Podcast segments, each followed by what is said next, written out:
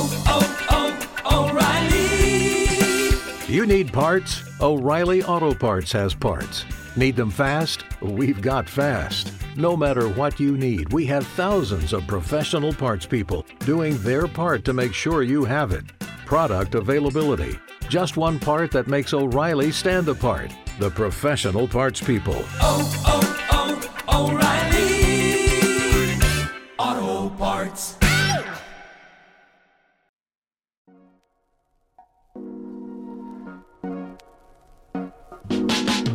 Welcome to the Kottke Ride Home for Thursday, February 10th, 2022. I'm Jackson Bird. Today, a possible third planet has been spotted orbiting Proxima Centauri, plus a new record has just been set by a nuclear fusion lab in the UK, and just in time for the holiday, a brief history of Valentine's meat juice. Here are some of the cool things from the news today.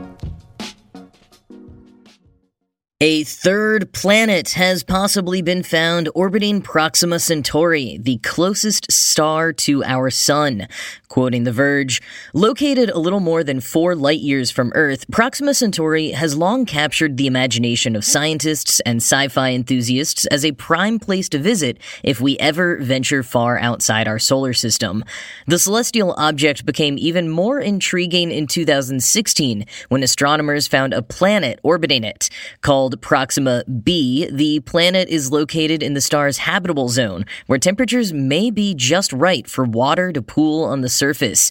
And just a few years later, a second planet called Proxima c was discovered around the star too. End quotes. And now, what would be called Proxima d has potentially been discovered as well. It would be among the smallest exoplanets ever found, but would cause quite a big stir. The discovery was made by João Faria and his team in Portugal when they were using the European Southern Observatory's Very Large Telescope to confirm the presence of Proxima b in 2019. But as they assessed evidence for the first exoplanet, they stumbled on indications of a third. Quoting again, Finding exoplanets is an incredibly tough business, since these distant objects are often completely drowned out by the light from the stars they orbit. Typically, astronomers must infer that an exoplanet is present. One way to do that is by watching how the star's brightness changes over time.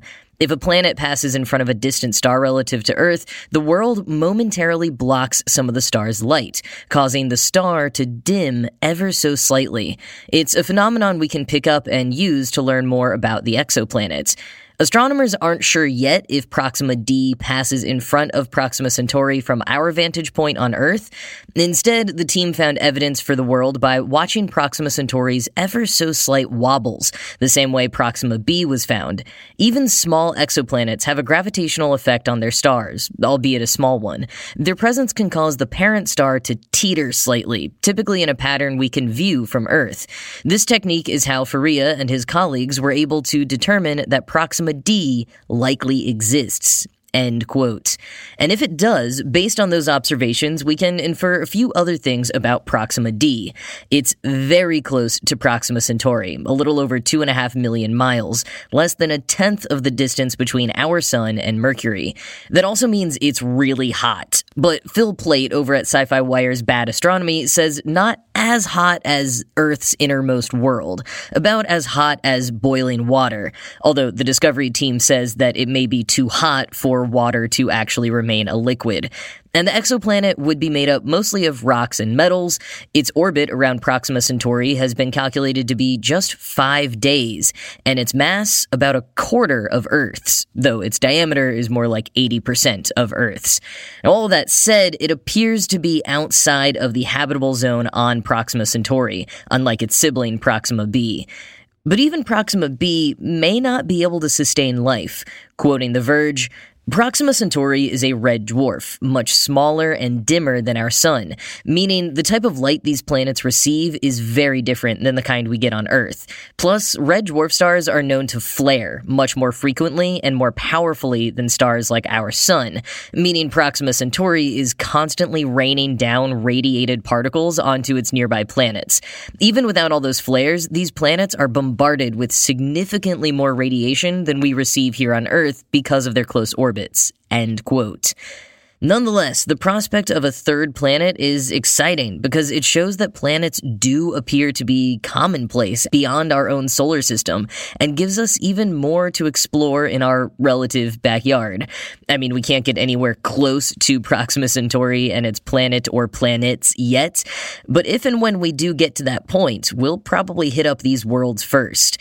As Plait reminds us, though, the planet is not confirmed to exist just yet. Quote, the astronomers used two different ways to analyze the observations, and I have to say they look pretty good. Planet B shows up in their data really well, but Proxima is a weird star.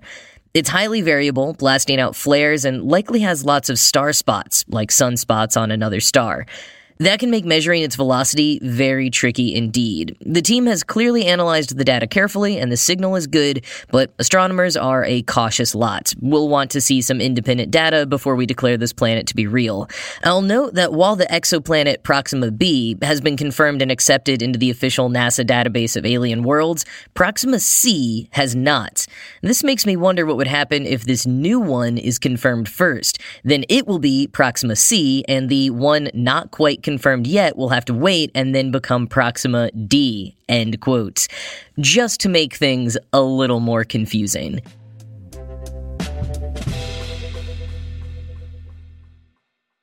It's been a while since I've talked about nuclear fusion on this podcast, but progress continues to be made at different fusion facilities around the world. And yesterday, the Joint European Torus, or JET facility in England, announced that they have broken their own record by producing 59 megajoules of heat in a five second burst of fusion. Their previous record, set back in 1997, was 21.7 megajoules. And that 59 megajoules over five seconds isn't exactly a huge energy output. It's about 11 megawatts, or as the BBC put it, quote, only enough to boil about 60 kettles worth of water. End quotes. But it is a huge step forward nonetheless. Dr. Arthur Turrell, the author of The Star Builders, Nuclear Fusion and the Race to Power the Planet, told the BBC, quote, It's a landmark because they demonstrated stability of the plasma over five seconds. That doesn't sound very long, but on a nuclear timescale, it's a very, very very long time indeed. And it's very easy then to go from five seconds to five minutes or five hours or even longer. End quote.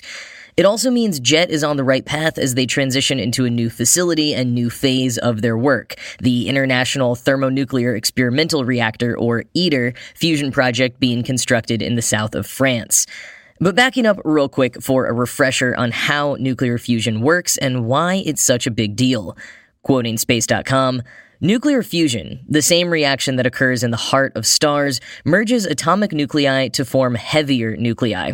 Nuclear physicists have long sought to produce nuclear fusion in reactors on Earth because it generates far more energy than burning fossil fuels does. For example, a pineapple sized amount of hydrogen atoms offers as much energy as 10,000 tons of coal, according to a statement from ITER. End quote. And from the BBC, quote, In the core of the sun, huge gravitational pressures allow this to happen at temperatures of around 10 million Celsius. At the much lower pressures that are possible on Earth, temperatures to produce fusion need to be much higher, above 100 million Celsius no materials exist that can withstand direct contact with such heat. So, to achieve fusion in a lab, scientists have devised a solution in which a superheated gas, or plasma, is held inside a donut shaped magnetic field. JET, sited at Culham in Oxfordshire, has been pioneering this fusion approach for nearly 40 years. And for the past 10 years, it's been configured to replicate the anticipated ITER setup. End quote. So jet uses copper electromagnets that get too hot so it can't run any longer than it does. ITER is being constructed with internally cooled superconducting magnets. And in the most recent experiment, Jet also tested out using beryllium and tungsten for the lining of the donut-shaped vessel, an improvement over the carbon that they used in 1997. Quoting The Guardian, Experiments at JET have focused on whether fusion is feasible with a fuel based on two isotopes of hydrogen, known as deuterium and tritium, which combine to form helium gas. The latest results suggest that it is, and provide crucial confirmation for ITER, which is scheduled to start burning deuterium tritium fuel in 2035. While deuterium is abundantly available in seawater, tritium is extremely rare and produced in nuclear reactors. Future fusion plants, ITER included, are expected to make their own tritium fuel by using high energy neutrons released when deuterium and tritium fuse to split the common metal lithium into tritium and helium. End quote. A huge challenge for lab based fusion reactions is using more energy to produce the reaction than the reaction outputs. ITER is hoping its new design will initially break even, and as planned commercial plants are constructed, they will actually have a net gain serving local grids. JET is expected to be decommissioned in 2023, with ITER beginning low power hydrogen reactions two years later and moving up to the deuterium tritium fuel over the subsequent decade. Given that timeline, it is crucial to keep in mind that while nuclear fusion is a super exciting possible clean energy source, it would not be a cure all for the climate emergency. Quoting again from the BBC, there's huge uncertainty about when fusion power will be ready for commercialization. One estimate suggests maybe 20 years. Then fusion would need to scale up, which would mean a delay of perhaps another few decades. In the words of my colleague John Amos, fusion is not a solution to get us to 2050 net zero. This is a solution to power society in the second half of the century. End quote. But just like the extreme negative impacts of the climate emergency, just because we might not be around for some of this to come to fruition is not a reason to deprioritize it. As Professor Ian Chapman, the chief executive of the UK Atomic Energy Authority, told The Guardian, quote, These landmark results have taken us a huge step closer to conquering one of the biggest scientific and engineering challenges of them all. It's clear we must make significant changes to address the effects of climate change, and fusion offers so much potential. End quote.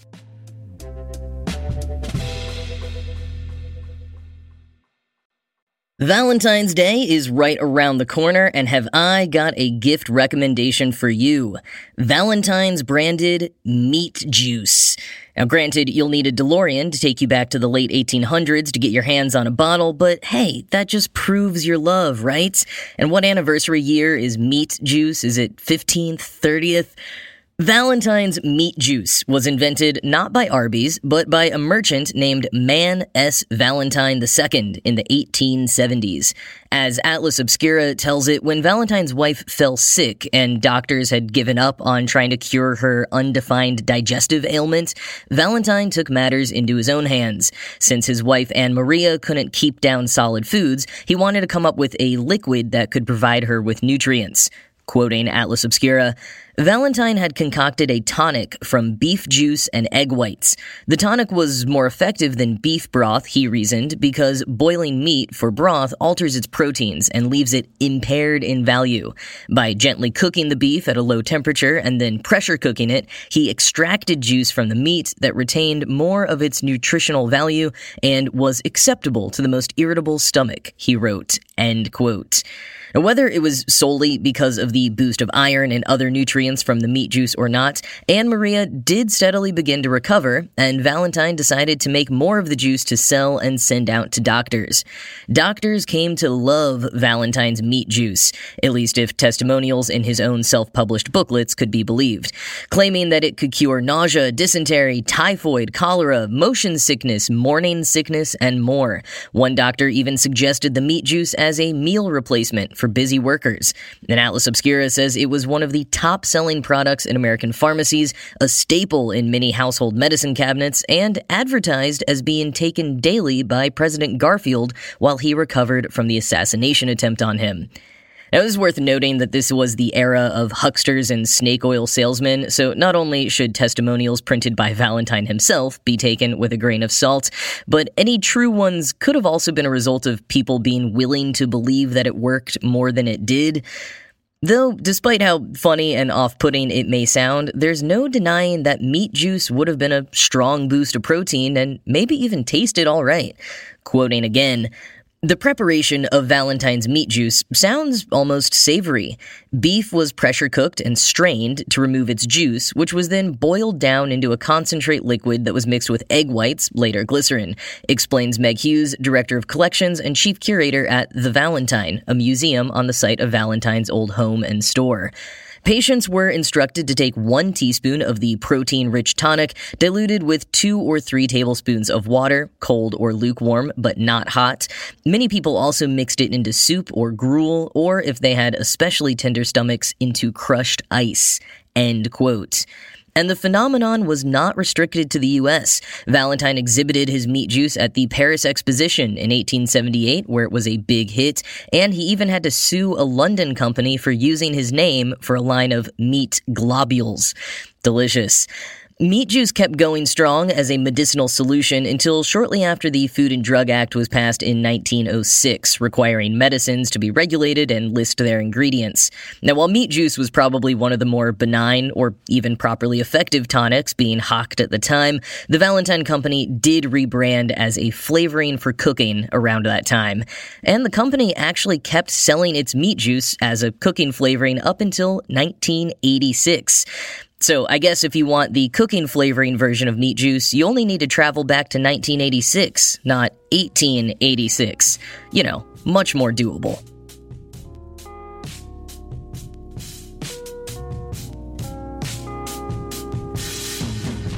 So, yesterday I talked about the 40 of 49 Starlink satellites that SpaceX launched earlier this month that have been lost due to a geomagnetic storm. Well, a group of astronomers in Puerto Rico managed to catch some of them disintegrating on camera, and it's pretty cool to see if you are into that sort of thing. So, there's a link to check out that video in the show notes. But that is it from me for today. As always, this show was produced by Ride Home Media and Kottke.org. I am Jackson Bird, and I will talk to you again tomorrow.